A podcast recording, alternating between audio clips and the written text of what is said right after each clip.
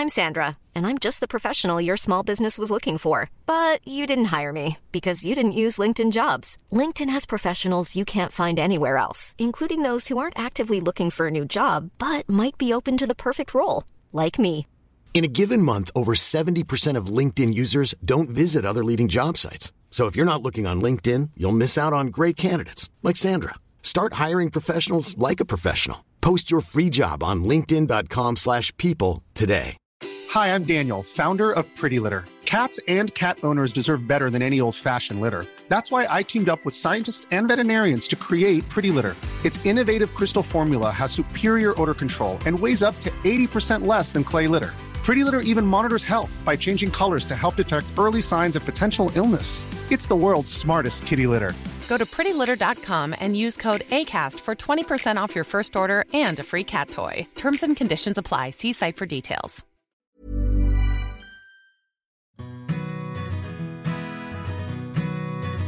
Hello and welcome to The Parenthood. The path to motherhood is often an unexpected one, with women all over the world, thanks to scientific development, taking different routes. We've covered some of these in earlier episodes, from IVF to surrogacy. But with me today is a woman who's one of the growing number who are exploring the idea of future proofing their fertility. Sophia Money Coutts is a journalist and author who found herself single in her mid 30s and rather than desperately enter into a relationship that wasn't right, decided to freeze her eggs in the hope that when she does find her Mr. Right, if she has trouble conceiving, that she'll be able to use the eggs she's frozen. But she's also shunned the idea of not talking about difficult decisions, documenting her egg freezing experience in a brilliant podcast, Freezing Time, which I've got to say is, surprisingly perhaps, one of my favourite podcasts of the year. oh, I'm so thrilled. Thank you. That's amazing. Oh, thank you so much for being here. Genuinely, it's I have so enjoyed. It's been just really interesting. I'm curious about these things anyway, but it's Mm. a great story, and you've documented it in a really brilliant way. So good. thank you. Oh, good, I'm so we're going to talk about the podcast a little bit later, but I Mhm. just really wanted to talk about your decision process, you know, and how you came to that decision.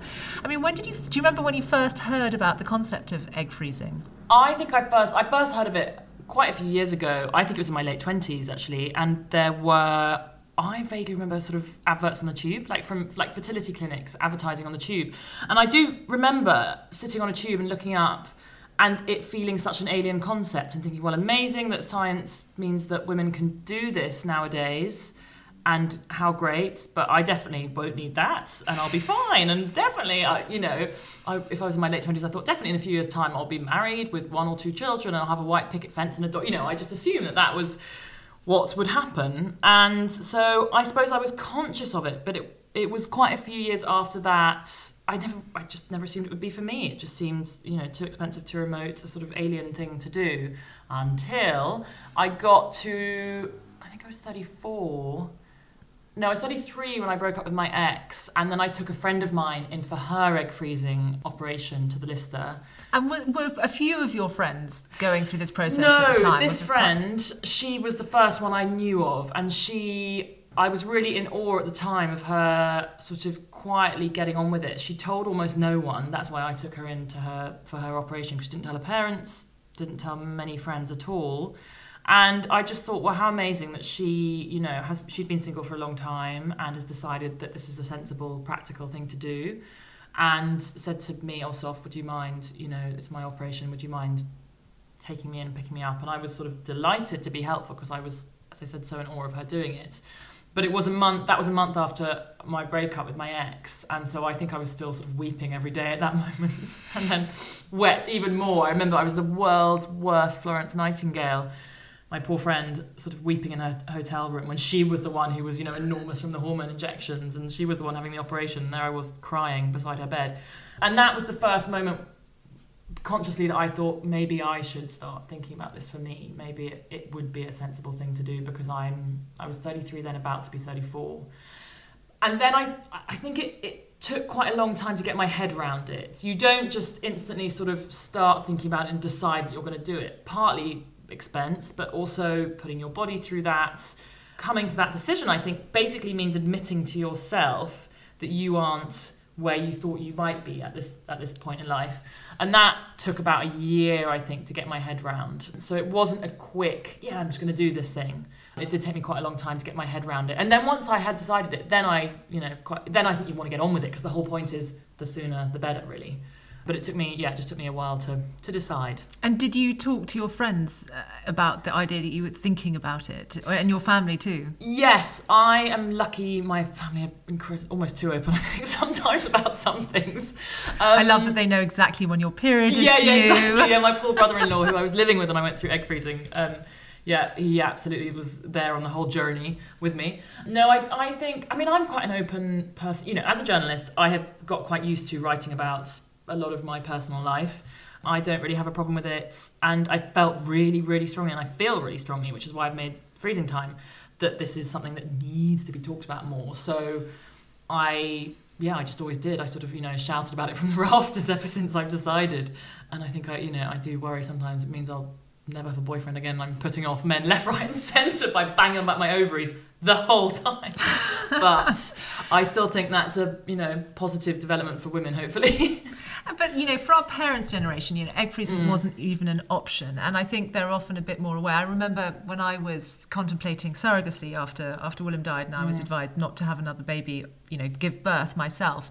And I remember mooting the idea with my mother, and I mean, honestly, it was as if I had suggested that I should, you know, choose a rabbit as a surrogate. I mean, she was just so appalled at the idea, and it wasn't. I think it was just a totally alien concept to her, and the idea that suddenly she was confronted with the idea of her daughter going through this, mm. she hadn't got her head around it. And I'm sure, had I pursued it, she would have got her head around it. But did you find with the sort of older generation that there was a sort of unanimous understanding for your reasoning behind it? Or was there any sort of, oh, you can't possibly do that? I even had that amongst my friends. Some of my friends who were like, you can't do that. And I was like, How extraordinary! With I think with my with my mum, I think she was. I, she's been amazingly supportive and very pro it. I think there's a little bit of her that was quite sad because I think this isn't necessarily what she would have expected that I would have be doing either. You know, I'm now 35, and I think she, you know she's a writer as well, and she's written before. She wrote this sweet piece once about how whenever she sees me with one of my godchildren, it gives her a bit of a pang because she can see you know me being sort of maternal, and you know giving them a squeeze on my lap, and she so wants that for me. So I think it's. I think that was the that was the hard thing for her was getting her head around that and just feeling a bit sad about it. I I've come across there are a few sort of very typical old school sorts. I went to this thing in February, this theatre thing with some family friends, and there was a woman there who I'd never met her before. She was sort of probably early 60s, mid 60s, and she obviously looked at me, don't, you know, obviously have a wedding ring or any sort of um, rings on my fingers. And instantly, her, literally, her first, her opening gambit to me was, "Hello, uh, what are you doing in your life? Do you have any nice chap on the go?" And I was like, "I can't believe that, sort of in 2020, that would be the first thing that you'd ask, you know, a woman or anyone." And and I and I I come across this a bit, you know, in certain circles, that sort of assumption that if you're a woman in your 30s, you've you know got to have a nice boyfriend or a nice husband. And so I developed this I at suppose- whatever cost. uh, yes, exactly, exactly, at whatever cost. And so I developed this, I suppose, fairly defensive reaction. I go, no, actually, because I'm, I'm having my eggs frozen. And then I had this hideous habit when I was going through it, or before I was going through it, of gesticulating at my own and you could see these sort of quite posh, sort of middle-aged sorts thinking, oh my god, she's a lunatic, this girl. No wonder she's by herself. but again, I just wanted to be really upfront and open about it and make people realise that it was, you know, okay and actually for many women probably a, quite a good thing to do rather than it's my my I hate the word bugbear, but it is a bugbear of mine, that thing of feeling at this age that you've got to find him. Every supper you go every dinner party not that we've got any dinner parties or any sort of social activity at all at the moment but anywhere you go any wedding you're like you know eyes on stalks like who, who where is he? Where's the single one? Who's who's it going to be? Could i meet someone tonight? And i i've definitely gone through that phase of feeling like that and i just can't bear that women feel like that because they feel that time is running out. And so so that's why I've done this, and I feel really strongly that that is a healthier, you know, if you're lucky enough to be able to afford it, it's a, a really good thing to do. And when you said it's a long time to make that decision, what sort of time frame was that process? It was about, it was just over a year, I think. And it wasn't just thinking time, it was also I had uh, the fertility test, which is the blood test, and the scan to check that, you know, everything was all right. And I got very, you know, typically average results from that, so that was fine. And yeah, so doing the test, mulling it over, working out where to do it, where, you know, which clinic or hospital to pick, and then sort of, well, then I was all ready to go, and I had in fact started some of the drugs when lockdown kicked in and all the clinics closed, and I had to come off the hideous nasal spray, for, which I'd been on, I think, for about ten days, and that was a bit of a sort of kick in the teeth because by that by that point you're really like ready to go, and um, well, and also you that clock is ticking very loudly in your ear. that's the thing, exactly. The whole point is, as I said, you want to get on with it, and I did just think, oh God, how you know, is it going to be months and months and months? I really want to do this. And then luckily it wasn't actually, you know, fertility clinics were allowed to open, I think, sooner than everyone expected in the end. So I was, I think, basically the first person back in the Lister, banging on the doors, being like, right, can we go? Come on, let's get cracking. I'd love to talk a little bit about the process. I'm just aware that people listening might well be helping friends make a decision or supporting friends Mm-hmm. or family in the decision or thinking about it themselves. But I think one of the things that's quite difficult to know is just a sort of broad overview of what, because I, a friend of mine said, you know, everyone's going to have their eggs frozen. You know, when Iona gets to 18, you'll just say, freeze your eggs. And I'm like, that's on the assumption that it's like, while you're having a smear test, we'll just scrape some We'll eggs just- out yeah. and scoop them in. Brilliant, that's it. But it's not like that at all, is it? It's not like that. I, I think there is a perception. In fact, when I went to, so a lot of clinics now offer open evenings um, to talk about egg freezing open evenings. So you go and you, it's a doctor and you ask all your questions and are dazzled with a bewildering number of statistics and you go home and think about it. And I remember going to the Listers open evening and I took a photo on my phone and sent it on the family WhatsApp group. And it was just the first slide said, you know, welcome to the Listers egg freezing open evening. So you'd think a fairly obvious sort of message there. And I sent it on the family WhatsApp group, and all the men, my dad and my two brothers, came back being like, "Oh my God, doll, is it tonight? So much, so much luck. I hope it doesn't hurt. Like I hope you're all right. Call us afterwards." I was like, it was mind blowing. like, Sorry, you, it's not like shelling a pea. I will make so much more fuss about this when I'm actually going through it. This is just the preliminary stage where I'm going to ask a few questions. And that, yeah, really indicated to me that a lot of people, probably more men, have no idea. It's actually, yeah, for me, it was exactly a month from starting the nasal spray to my operation, a month of two different hormones. It depends. So I've learnt the word pro- protocol, protocol, which I'm sure lots of your listeners would be familiar with. The protocol that I was on, it basically means like treatment plan. Yeah. So I had to do a nasal spray for two weeks, which is the one that is the down regulator. And then as soon as I got my period, I went, well, a few days afterwards, I went back to the Lister, had another scan, and then picked up my injections, which is the FSH, the sort of follicle stimulating hormone. And then that's when I started the injections every night while still taking the down regulator. So you're sort of pummeling yourself with hormones.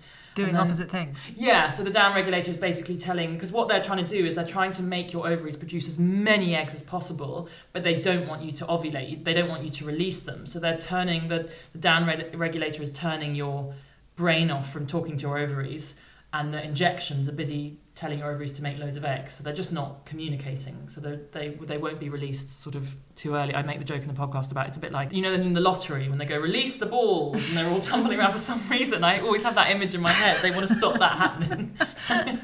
really, really scientific and technical. So so yeah, you're pummeling yourself with hormones, and then they're monitoring you. You know, in the last. 10 days you're having scans and blood tests pretty much every other day So you're in the clinic every other day. Every other day, it was an hour's drive away from the Lister, so it was quite quite intense. Although luckily, I think you know in lockdown actually it was it was quite a good period to be doing it because nothing else was really going on. And then and then there was this moment of high drama I had when I thought I was going to go in on the Monday for my egg collection, the operation, and actually then I got a call, dramatic call from the hospital on the Friday saying your estrogen levels are way too high. I felt great. I felt really perky and sort of high on, in, on life. Um, they said no, your estrogen levels are way too high. They want you to. They were going to bring your operation forward. I think yeah, 24 hours. And so then I got the trigger injection, which is the bigger needle, which That's release the balls. that's released the balls. That is a set, yeah, exactly. And then 36 hours exactly after that, then you go in. I mean, yeah, obviously women who've had IVF, this is all very familiar, but then it's basically the first part the of first IVF. half of IVF, exactly. You go in and then yeah, have my operation. And weirdly, I think what, one of the things that nobody told me, I felt really bad, really rough for about a week afterwards. Is the operation under general anaesthetic? Well, okay, so yes, normally I think, although not weird. I interviewed one woman in America who she was conscious for it, and she was watching when they took the eggs out in the tube, and they were counting while she was watching on the screen, which seems amazing.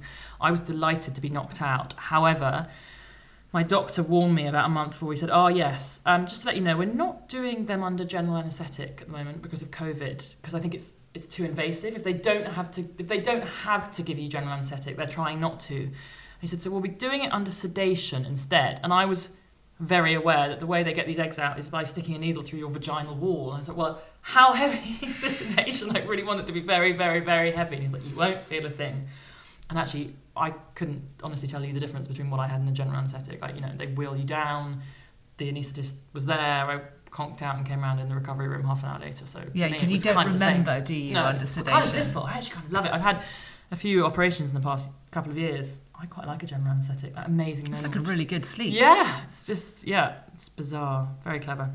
So yeah, it's a month. It's really not a quick, easy. You know, you nip in and out again that same day. A lot of the forums for egg freezing, I, I discovered there were quite a few women telling their accounts, and they said it was absolutely fine. I went in and I was back in the office the next day. Definitely not true for me.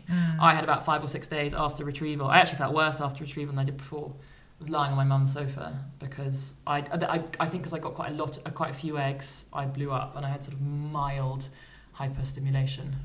So And then do you get your period afterwards? you do, uh, yeah, I did. I think about two weeks later. That was fine. Actually, no, it wasn't fine. Sorry, it was about the most painful period of my life. And then, weirdly, for about two months afterwards, I definitely my cycle was definitely still off a bit. And I checked that with my doctor, and he was like, "No, it should be fine." But I definitely, you know, I have one of those apps, and I shouldn't always know.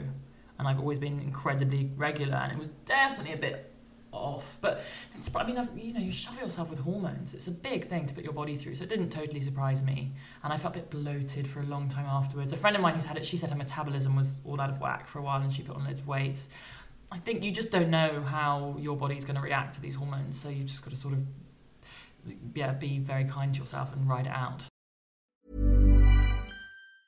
Many of us have those stubborn pounds that seem impossible to lose, no matter how good we eat or how hard we work out. My solution is PlushCare.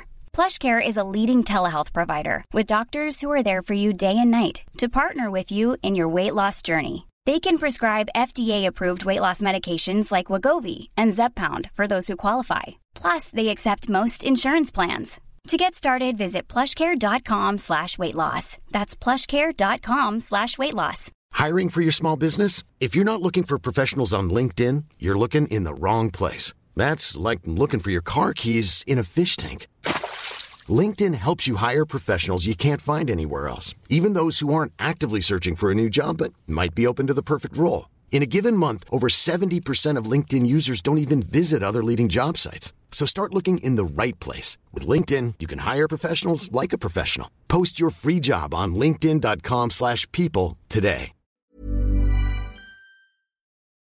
A friend of mine who who uh, froze her eggs, Mm. she said, you know, what no one warned me about is the fact that it's a full time job. Literally going into the clinic, Right. injecting yourself, adjusting your medication, going back into the clinic. She Mm. just said, you know, she wasn't working at the time that she did it. She said, if you were working, expecting to be in the office, like you're going to have to take those weeks off. Right, I have. Do you feel s- that? Totally. I have so much admiration for you know my friend who I took in for her operation. She was working a really full time city job at the same time, and I don't know how how she managed it. I was I was living at my sister's house during lockdown, and I was yeah towards the end when you you know my ovaries, according to my doctor, were actually bigger than tennis balls by the end. So you're really quite uncomfortable. It's not a very lovely experience by the end.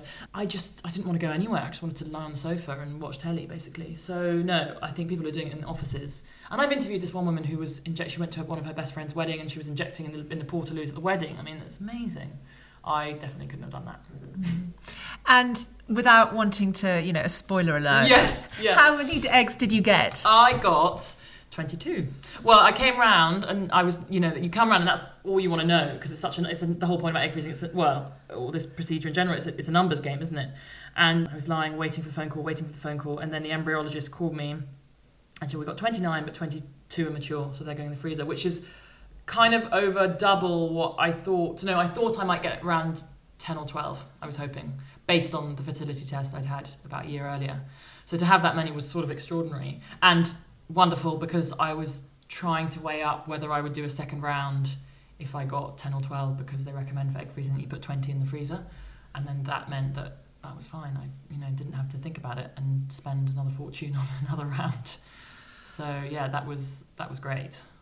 Gosh, 20, that is amazing. Um, I and, felt very lucky. and, and do they, look at? I mean, they obviously looked at the eggs that were mature and not mature, but do they do any further tests on the egg before freezing them, or they just? No, I think you can. You'll know probably more than me what that test is called. You can have a test. Uh, Again, we weren't really told.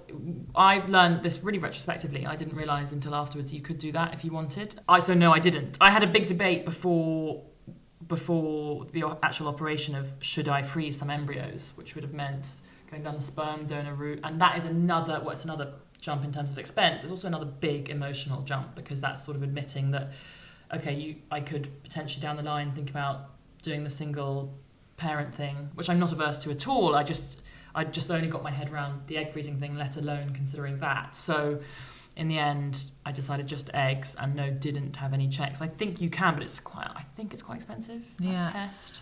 I mean, I think uh, just going back to the embryo versus eggs, Yeah. because freezing embryos, as far as I understand, is more likely to result in a live birth than freezing just an egg. Yeah, I've actually got a whole episode about this coming up in freezing time. It's it is it was the big question I asked my poor doctor, Dr. James at the Lister. I asked him about hundred times because if you're going to go through all this, you obviously want to give yourself the best shot. And the point about embryos, the science has now got so good that with what's called vitrification, which is basically which came in about a decade ago, which is now that eggs can be frozen, I think 500 or 600 times faster than they used to. So it's made egg freezing more viable. But the point is still, if you freeze embryos, you know that those eggs are chromosomally normal, and therefore you know that they've got a better shot, basically. And because the attrition rate is, you know, that's why they recommend that you, you freeze 20 eggs. The attrition rate is quite high, and say I get my 22 eggs out of the freezer at some point and try to, you know, fertilize them, you, I might end up with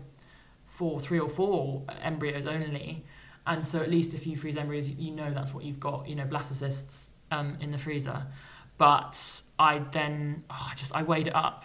I went over and over and over in my head around it. And then I thought, okay, I've got 22 eggs. They're just going to go in the freezer. And if I really wanted to, I, I, there's still a little niggling thought I could do another round and then freeze those as embryos. But I also have a slight moral issue with this because say I got another around 20 eggs and I and I froze I froze them as embryos and say I got sort of 12 embryos I'm never going to have 12 babies right and I just I'm not sure I'm not a deeply religious person but I just I feel a bit funny about deliberately freezing 12 embryos when I'm not would never use just them chucking them in the bin if you don't bit, need them. Yeah, a little bit. So that is a still a tiny niggle in my head. It's a sort of belt and braces thing. If I really wanted to give myself all the options down the line, then I could do another round and do embryos. But at the moment, I sort of want to, you know, get the hormones out of my system and not worry and drink wine. So yeah, I'm not going to worry about it for a year or so. I think.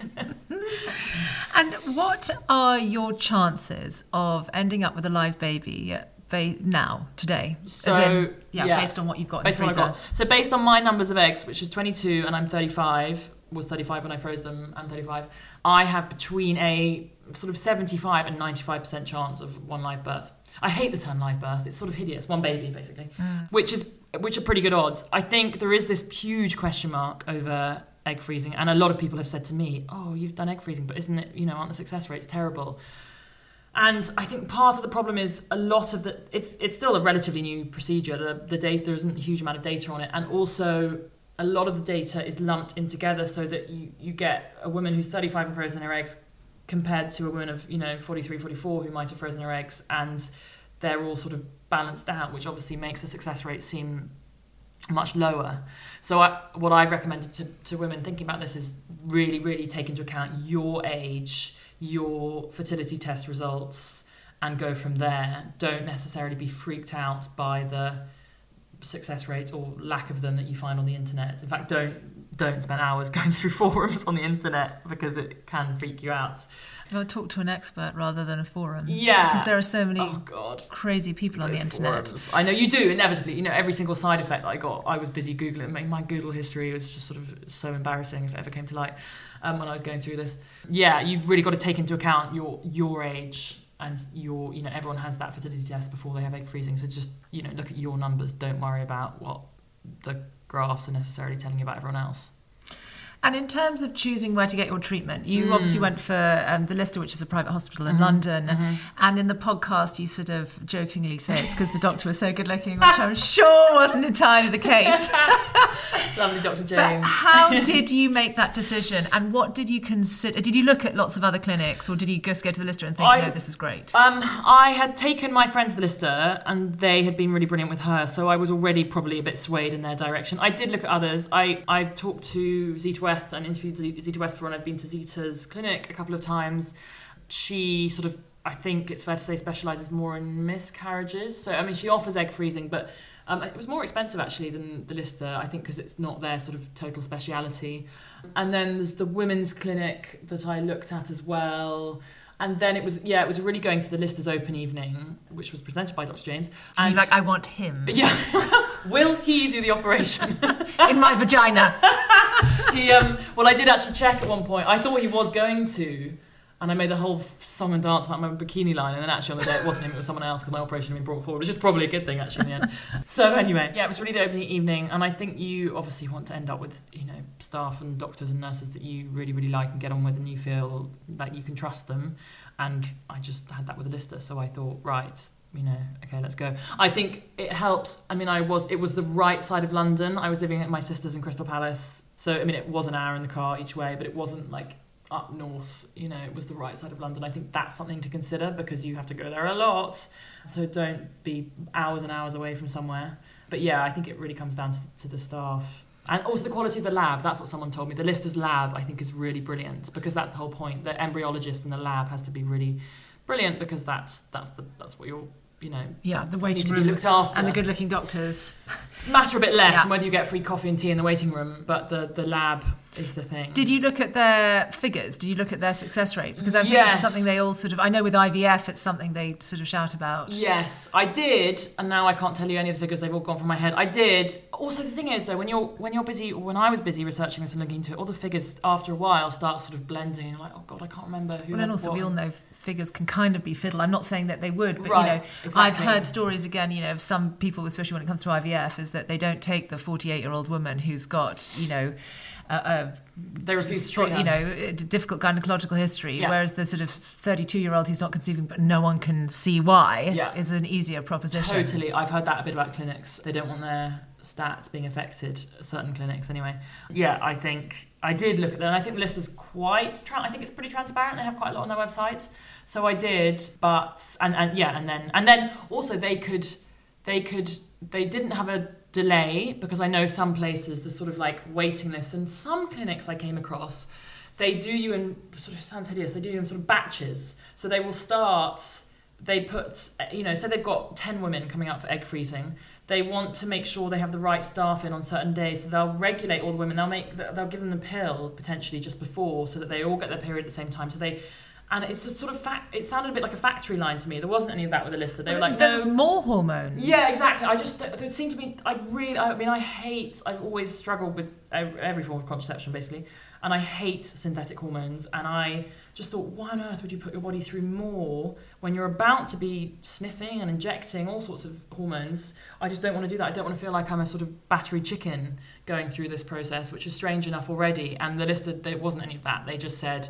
Right, when do you think your next period is? Okay, based on that, we should probably start this then, and it was it, it was relatively straightforward. When you were doing your research, I mean, Mm. you obviously mentioned that Zita was a bit more expensive. Did you notice a bit more of a discrepancy around price? Like, is there a, nationally a discrepancy, and even internationally? I mean, I know that people go Mm. and do surrogacy in India. I don't think they can anymore, but Yeah. you know, because it's just significantly cheaper, and similarly, IVF uh, abroad is often cheaper. Is is this something that varies hugely in price depending on where you do it? Yeah, there's so-called egg freezing tourism. In London, it's kind of much of a muchness. I think the difference between Zita and the Lister are a few hundred quid, but again, you know, when you're spending this much, a few hundred quid sort of helps. Oh, the, the other thing to for anybody who's listening who is thinking about it, the prices quoted often don't include the drugs and all the blood tests. So, I But they do include the storage. They include uh, they include the first year of storage, and then after that, I think it's about three hundred quid a year. So basically, I think the lister quoted around three thousand eight hundred pounds for one round. I ended up spending closer to five thousand pounds with with the drugs. Um, and the blood tests included. So a lot of And money. presumably, the reason they don't quote with that is because everyone needs slightly different amount exactly, of it drugs. depends on your age and exactly. And you literally fertility go with your credit card, don't you, to buy the drugs? Yeah, you go like, down to the pharmacy. like 500 quid on your credit card. Yeah. I remember I've got a re- I've got a receipt for seven hundred quid for the Menopur at one point. I was just like, oh my god, it's so much money. These, you know, these little boxes that you're taking, and I was putting back in my sister's fridge with the spring onions and the frubes. It seems so bizarre. So, so London, it's sort of much of a muchness. What a lot of clinics will also do is do a sort of bog off deal, or not quite bog off, but it'll be three rounds for ten thousand pounds. They quite often, a lot of places seem to offer that because I think a lot of women, the average age of the British woman who has her eggs frozen is thirty-eight and so I think more women often more often than not have to have more than one round. So you get the sort of supermarket deal. So that's fairly standard bits like some discrepancies. There are some places I've got a friend who's looking into it at the moment. They have guaranteed I think she pays X amount and they then will guarantee they will get you 20 eggs. So no matter how many rounds you put down I don't even I don't want to necessarily put a figure on it but you put down you know X number of thousand pounds and they say, right, based on this, we will, you know, even if it takes eight rounds, we'll get to 20 eggs. I, I remember when she called me up and she said, I found this deal, found this deal online. I was like, I'm not sure that that sounds like the best, the best Well, um, it's, way to go. it's, it's quite a big promise to make because there are surely some women. I mean, presumably this promise was made having done some investigation. I in suppose, terms yeah, of there were probably all egg. sorts of disclaimers in the Still, it does seem a, seem a bit of a sort of no. I promise you, the tooth fairy is real. Yeah, I also think it just doesn't necessarily taking the the woman's best interest into account. That it's just the, it's just the sort of fixation on the number, isn't it? Because that's what we've all sort of been told that we need to get. It's more expensive. I've interviewed American women. It's a lot more expensive in America. It's about fifteen thousand dollars a round, and I think they also tend to pump women with more drugs over there, so they get higher numbers of eggs. So that's that's sort of they do stuff a bit differently over there. And then yes, there are people who go to I think Spain. Spain, weirdly, for a Catholic country, has quite relaxed laws on all this. And for instance, there's no time limit in Spain, so we have a 10-year limit at the moment on how long eggs can be stored in the freezer here. There's no limit in Spain, so I know some people go to Spain. Or yeah, Thailand. People go to. I've got a friend who's gone to Thailand to have it done. Then your eggs are in another country, and I, I mean, you can get them over. There's like it's called like cryo mail or something like that. There's a sort of FedEx. You can. I don't think it's ideal. And someone, a nurse, did say to me at one point, as if they were sort of chicken eggs in a supermarket box. She was like, I don't, "They don't really like being moved." So I get it. I, I mean, it's such a hideous, expensive thing. I totally get it. If it, I don't know how much it is in Thailand, if it's a lot less, and you know, But what happens if the Thai clinic then, you know, That's has a the power cut or goes That's out of thing. business? Or I mean, that's the other thing to to look into, presumably, Mm. that there is because I mean, if the lister goes into administration, you want to make sure that something is happening. There's a backup plan. Yeah. I actually have gone to see them. I've gone to the little room where my, I've seen the tank where my eggs are. Lots of spare batteries, lots of liquid nitrogen. It all seemed very scientific and above board, so that was reassuring. But yeah, I just, ah, it's a bit like you know, I've got I've got a friend who um, got, went to Korea for a boob job. I just I worry a bit about going and sort of you know like those adverts in the back of magazines that you see. It's like ah, if you're going to spend a couple of thousand pounds on this, is it if you can spend a tiny bit more and have it done somewhere properly that would be probably where i what i would do as opposed to sort of trying to get a bargain somewhere else when it comes to something like this Well, and also you want to be treated okay too. You want to make sure that the general anaesthetic or the sedation is administered properly, or that they're, Yeah. you know, being as gentle as they can with your follicles and Yeah, your and uterus. your vaginal and- wall This is obviously a really personal conversation to have. And you're very good at having a personal conversation and good. making it sound sort of light and easy to talk about. Uh, but obviously, you know, you your podcast charts your journey downs, yeah. from the beginning. Yeah. At what point did you decide to be so open? Which I, I've got to say, I really admire. I think it's so important we're having this conversation. It's going to be massively helpful to people. Yeah, I hope so. I really hope so.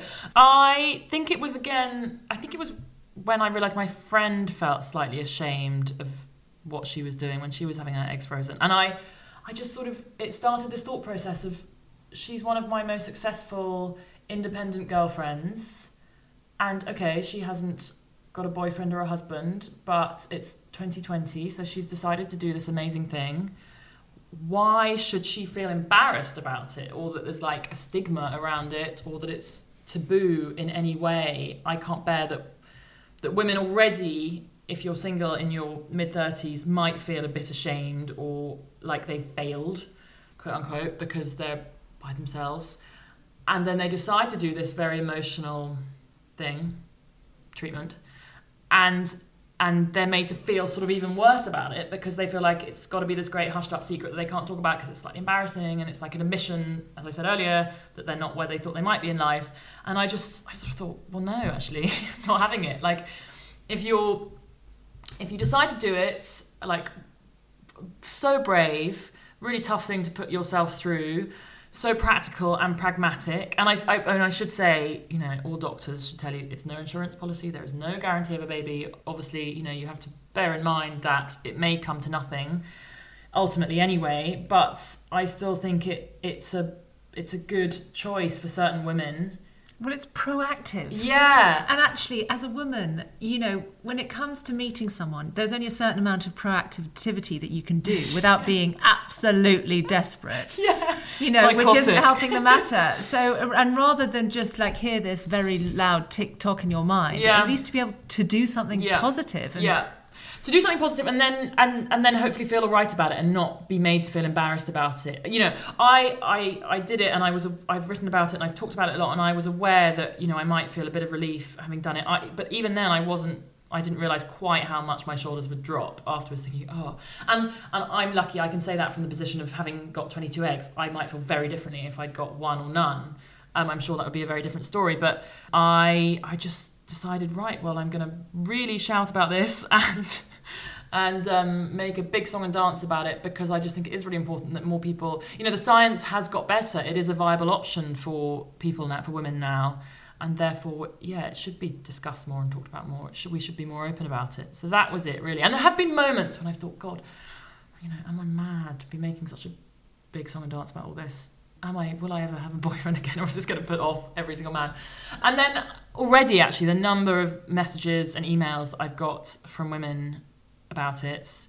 I, I hate talking about it as if I, I sound like I've got some sort of saviour complex. I don't. But it just has reinforced that it is really important, and there are women who are sort of struggling and worrying about this sort of stuff. And the more that more of us talk about it, the better. yeah.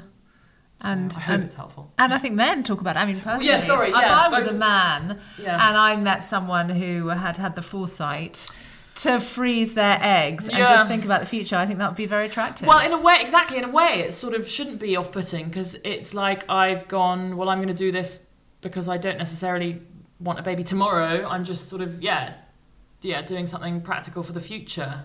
So who knows? They're in the freezer. Who knows what will happen? We'll see. Basically. One of the things that I, I, I really admired you talking about in the podcast was that you, you weren't even sure whether you definitely wanted babies. And I think people often assume people who go to the lengths of egg freezing, and, you have to describe this isn't just a sort of quick procedure that's mm. done and dusted. Mm. It's a big investment in terms of time and emotion and mm. money. And I thought that was really interesting because I think a lot of people who go down that are like, but being a mother is everything I've always wanted. And Yeah. you're really refreshing saying, I don't even know if motherhood is really for me. No, and I still have this debate. You know, weirdly, I had a friend over for supper last night, and she's got three children, and I was talking about it with her. I sort of change my mind on this every day at the moment. I haven't. I still don't really have that sense of a ticking biological clock. I can feel quite broody sometimes. I I've got a half brother who's a lot younger than me. So when I was a teenager, he was a baby, and I I'm very comfortable with babies having them on my hip. I grab my godchildren and my nieces, and I'm I'm very comfortable around children. I do love children. I still don't know 100% that I do want my own. And I go round and round in my head about this. And I worry, one of my overriding fears is what if I don't and then I get to 50 and I haven't and I it's the biggest regret of my life. But is that is the fear of that regret enough to make me want to do it? I don't know. And and it's also tied up with do I want it enough to do it by myself? Because I'm sort of single and back to being really happy again, single, having, you know, I'm always the worst person with breakups and I really wallow for extremely long periods of time. really love a breakup, listening to Tracy Chapman crying for months and months. But I'm finally not crying over Tracy Chapman and happy again. And and do I want to? Am I brave enough to do it by myself? I so admire. You know, I've I've spoken, emailed, and and messaged to single mothers um, a lot, thinking about this. And I so admire them. And there is this amazing single mother sort of community. I think if you if you go down that route. So I don't know. I'm still the jury's sort of out. I, and I also think I'm 35. I'm not 40. I think I sometimes overthink this and I need to relax a bit and not worry too much because there is time. But also, I think realize that it's never going to be a black and white decision. You're never Right. going to wake up, even when you're 50, going, you know, I absolutely know that I shouldn't have a child. You know, even if you then decide Mm. to go ahead and have a baby on your own, you're never going to be 100% sure that's the right Did you decision. know? But you knew you wanted to have children always, or I know. I think even like in my pregnancies, the first I, I mean, the first time I was pregnant, I remember crying when I had the positive pregnancy test. I was like, I'm not ready for this. I'm too young. And then I had a miscarriage, and that was really good for my thought process because it did make me realize that's what I wanted. you did want, yeah. But with each pregnancy, I was like, oh, oh God, I feel so terrible. And, you know, I think I very often speak to women who are pregnant, and Mm. very often they're in two minds about whether it's the right time. Mm. And I was, you know, when your baby's born, you realise that whatever time it is, whatever circumstances it's with, it's always the perfect baby. Yeah. But then at the same time, I, you know, I've interviewed, you know, a few times single mothers, and, Mm. and on the bump class, it's rare that in a group of twelve, there's not one person who's doing it slightly differently. really, that's Yeah. interesting, and you've probably seen that more and more, right? Yeah, it- and it's so I love lovely to have a sort of, Yeah. you know, myriad of different experiences. Mm. But what I will say in terms of single parents is that being in a difficult relationship with the father of your child who has a lot of say over how that child is brought up Yeah. can make things exceedingly complicated. Yeah. And there is something refreshingly simple Mm. about be I mean listen I'm not saying it is simple Mm. because obviously you've got extra complications being Mm-hmm. a single parent but having spoken to women who've been in what have turned out to be quite tricky relationships they sort of say god if I didn't have to factor my ex into this it would be so much easier and i think you know having spoken to women who've done it sort of both ways in a relationship and then on their own they say you know they're just really grateful that we have the option nowadays Yeah, my mum actually quite often says, "Darling, just do it by yourself." I honestly think it'd be much easier. A real, um, yeah, indictment on her past two husbands. So, I so well, yes. I mean, I am thinking all of this over at the moment. And actually, there was one point in lockdown when I did feel really broody. I think because I was living with my two nieces who were going through a very charming phase and eating their broccoli. And I thought, well, maybe I'll do this, and then maybe towards the end of next year, I'll start looking more seriously for sperm donors and just get on with it and do it. Actually, I think this year, because of lockdown, has been sort of such a write off in so many ways, and we haven't been out doing fun things or traveling. You know, I love traveling. I haven't done any of that, obviously. That that deadline has now been pushed back a bit because I think, oh, maybe I'll just leave it a couple of years and see. And I've also sort of taught myself into this thing. My friend was telling me last night of being on my own forever, which isn't necessarily, you know, I'll probably fall in love a hundred more times. I'm tragic romantic. I'm sure I'll fall in love again in my life. It might not be tomorrow, but I, you know, it could be in the next few years. And I, at the moment, I'm sort of convinced I won't ever meet anyone. But you never know, do you? So I just need to relax a bit. I think. You've also been through a lot this year, you know, just like taking the decision to uh, freeze your eggs, to be so open about it. like, let's let's do things one step at a yeah, time. here. yeah, it's very me to be sort of planning ten steps ahead. I think, yeah, just yeah, calm down a bit. And you know, you mentioned just before that you felt that having got 20 eggs and Mm. you've done that and Mm-hmm. they're in the freezer and you've seen where they're living and you're happy that there's Yeah. backup batteries, that your shoulders have dropped. Do you feel much better about the whole ticking clock and this this idea that your fertility falls off a cliff? Do you feel like it's do you feel reassured? I feel really reassured. I feel I, I feel I know I've said it already, but I do feel very lucky because I got such a high number and I did it at a relatively young age. Do you wish you'd done it earlier? I couldn't have afforded it, and I and no, not really because I got 22 eggs, so you know that's a good enough number. I think for me this was the absolutely the right moment of this is where I am in life. I'm still on the fence a bit about whether I do want children or not, but at least I have done this. Oh god, that whole cliff when you hit 35 thing.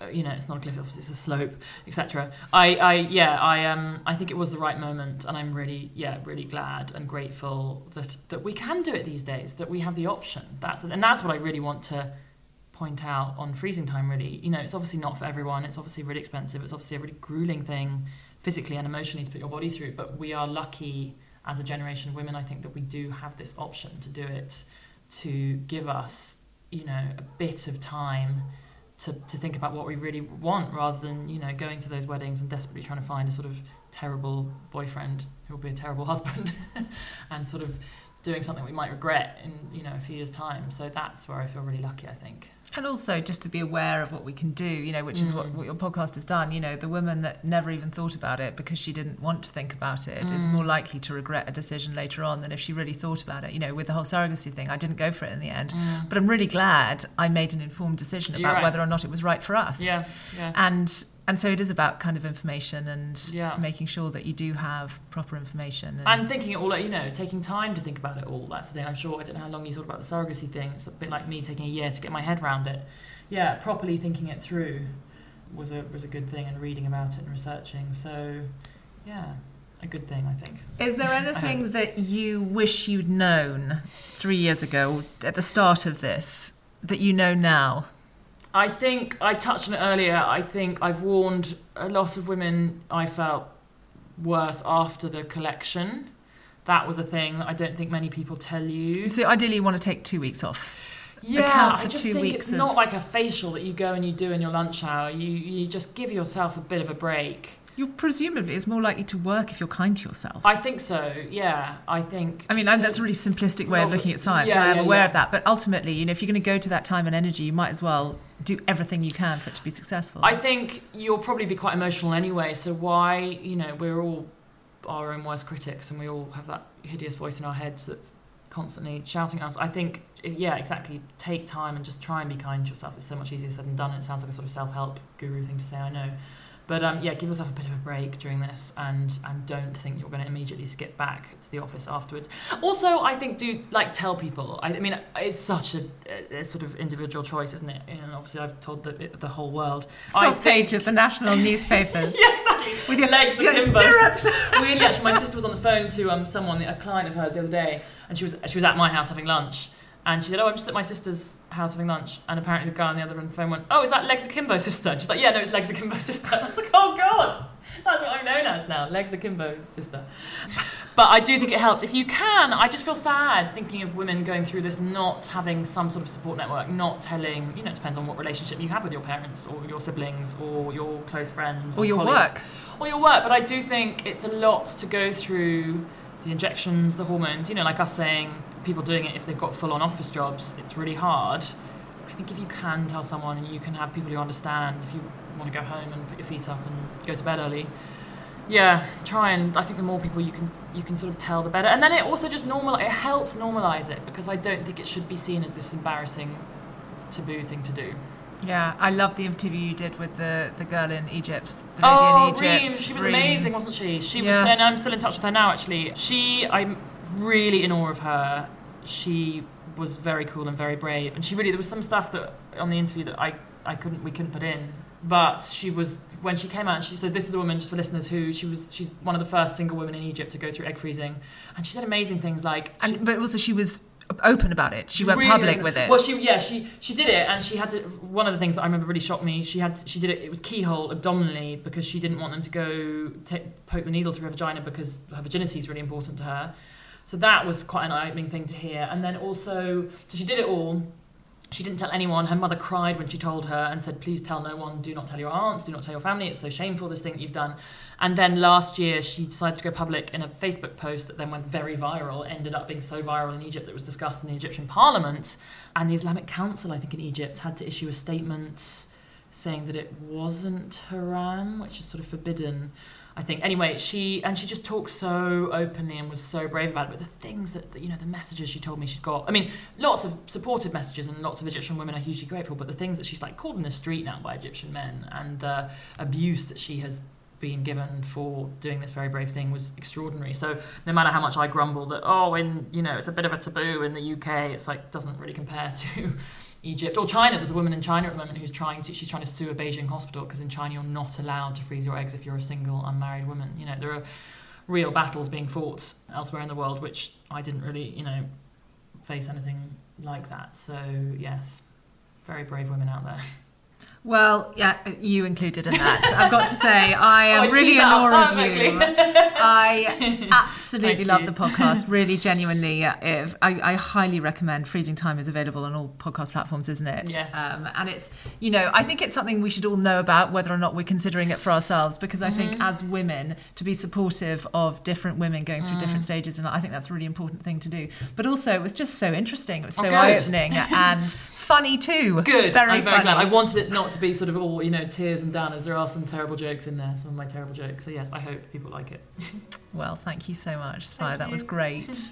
and thank you all for downloading another episode of The Parenthood. You can subscribe, rate, and review us wherever you've got this podcast from. But in the meantime, from Sophia and me, thanks for listening and goodbye.